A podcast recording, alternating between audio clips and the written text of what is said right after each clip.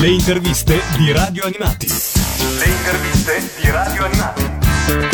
Fuori dal padiglione in piazza Napoleone per eh, Luca Comics and Games e l'abbiamo fatta grossa perché siamo riusciti ad avere ai nostri microfoni l'artista più desiderato della mostra, è stato un lungo corteggiamento, ma è qui con noi Zero Calcare, ciao. Ciao a tutti. Grazie innanzitutto di essere con noi. Uh, Zero Calcare, per chi non lo conoscesse, chi è?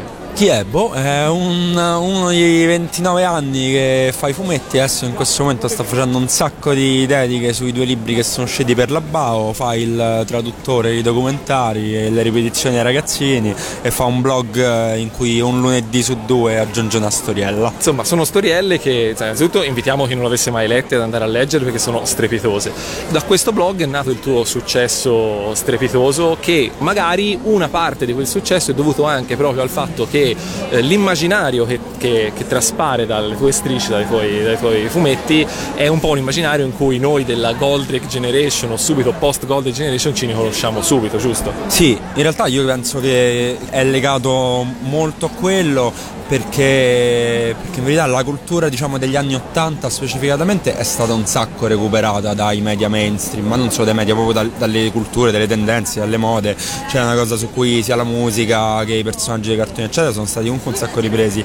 La fascia in realtà immediatamente successiva, che è quella di chi è nato negli anni 80 e poi si è stato piccolo alla fine, negli anni 90 eccetera eccetera, invece c'è ancora un buco, sia per quanto riguarda il recupero proprio di quelle che sono le mode di quelle cose, nel senso dai Cavalieri dello Zodiaco a Kenny Guerriero, eccetera, eccetera, sia invece anche proprio della narrazione di quella generazione, nel senso che poi magari nel cinema o nelle serie ci stanno, eh, cominciano tutta una serie di racconti di quelli che appunto hanno 30 anni oggi, eccetera. Nei fumetti, specialmente in Italia, in realtà secondo me c'è proprio un buco narrativo di quella generazione lì eh, e secondo me è un po' il motivo per cui poi il blog è andato così bene. E nel blog appunto comunque nelle, nelle strisce diciamo che insomma alcuni riferimenti non sono, so, cioè, sono proprio diretti, a me viene in mente tra le varie cose il bambino a cui fai ripetizioni che è rappresentato come Blanca di Street Fighter tua madre rappresentata come eh, Lady Cocca di Robin Hood, insomma, eh, quindi appunto delle citazioni anche evidenti da tutto quell'immaginario lì. Ecco, quanto è stato importante quel tipo, di, quel tipo di formazione sia per te come persona che poi per te come fumettista? È stato super importante, nel senso che io ero proprio un ragazzino nerd eh, al massimo, quindi io sono cresciuto guardandomi, cioè sono cresciuto davanti alla televisione, guardandomi tutto quello che proponeva la televisione e comprandomi praticamente tutti i fumetti pubblicati in Italia, almeno non, magari non ogni albo, però ogni genere mi sono letto veramente di tutto finora. Nel senso, a me i Cavalieri dello Zodiaco mi hanno insegnato a parlare, cioè nel senso il linguaggio forbito di Pegasus me è quello che mi ha insegnato a parlare e l'etica veramente del sacrificio me l'hanno insegnata eh, le 12 case de, dei Cavalieri d'Oro. Invincibili guerrieri, valenti condottieri, buttati anima e corpo a Lady Isabel per diventare santi, per essere cavalieri, han sostenuto prove di rara crudeltà, ma ormai giunto il momento. Chi vincerà? L'armatura d'oro. Come fumettista questa roba mi è servita un, un sacco, nel senso che poi per dire io ancora, io mi sono letto veramente di tutto, però mh, penso di aver istituito un po' un frullato di questa roba, perché mi rendo conto, l'altro giorno ho ritrovato i vecchi Dragon Ball che avevo a casa, i fumetti, e mi sono accorto che io la bocca l'ho imparata, la bocca aperta io l'ho imparata a fare copiando Akira Toriyama, io ancora adesso tutte le bocche che faccio sono copiate dalle bocche di Dragon Ball. Quindi insomma, alla fine anche quello che fanno molti ragazzi, ovvero quello di magari cominciare a, ispir- a disegnare ispirandosi proprio anche alle tavole, insomma, alla fine anche inconsciamente però serve probabilmente. Sì, secondo me bisogna copiare, copiare una cifra e possibilmente copiare da qualcuno che non, non si, ti riconoscerà mai che stai copiando, tipo uno straniero che in Italia non si conosce e non ti leggerà mai, però sì, sì, assolutamente. Abbiamo una domanda dal nostro amico Enci che è qui. Ciao a tutti, ecco la mia domanda è proprio è legata all'ultima cosa che hai detto, cioè quanto temi che qualcuno possa accorgersi che tu hai inserito un suo personaggio nel tuo fumetto e se è mai successo, se è già successo, qualcosa del genere. Ma in realtà in Italia viviamo, è, è il paese dell'illegalità diffusa, quindi in realtà nessuno gliene frega un cazzo se uno copia o non copia il copyright, diciamo che è molto meno stringente che in altri paesi. Io eh, ho lavorato per un anno con la DC Comics e disegnavo, una volta ho disegnato un personaggio di Tasmania sopra un bicchiere che usava questo personaggetto. Tra l'altro la Warner Bros. è di proprietà della DC Comics o viceversa, quindi in realtà non ci dovrebbe neanche essere questo problema gigantesco. Per loro è stato il delirio, mi hanno dovuto fare cancellare quel bicchiere perché era una. Era un Tasmania fa- piccolissimo fatto male, però era già troppo ammiccante a un altro personaggio. In Italia in realtà nessuno gliene frega niente, quindi va bene tutto, vale tutto qua. Proprio opinione, c'è qualcosa che in questo momento nel panorama editoriale in Italia, ma sia di italiano che di straniero, che ti senti di consigliare spassionatamente?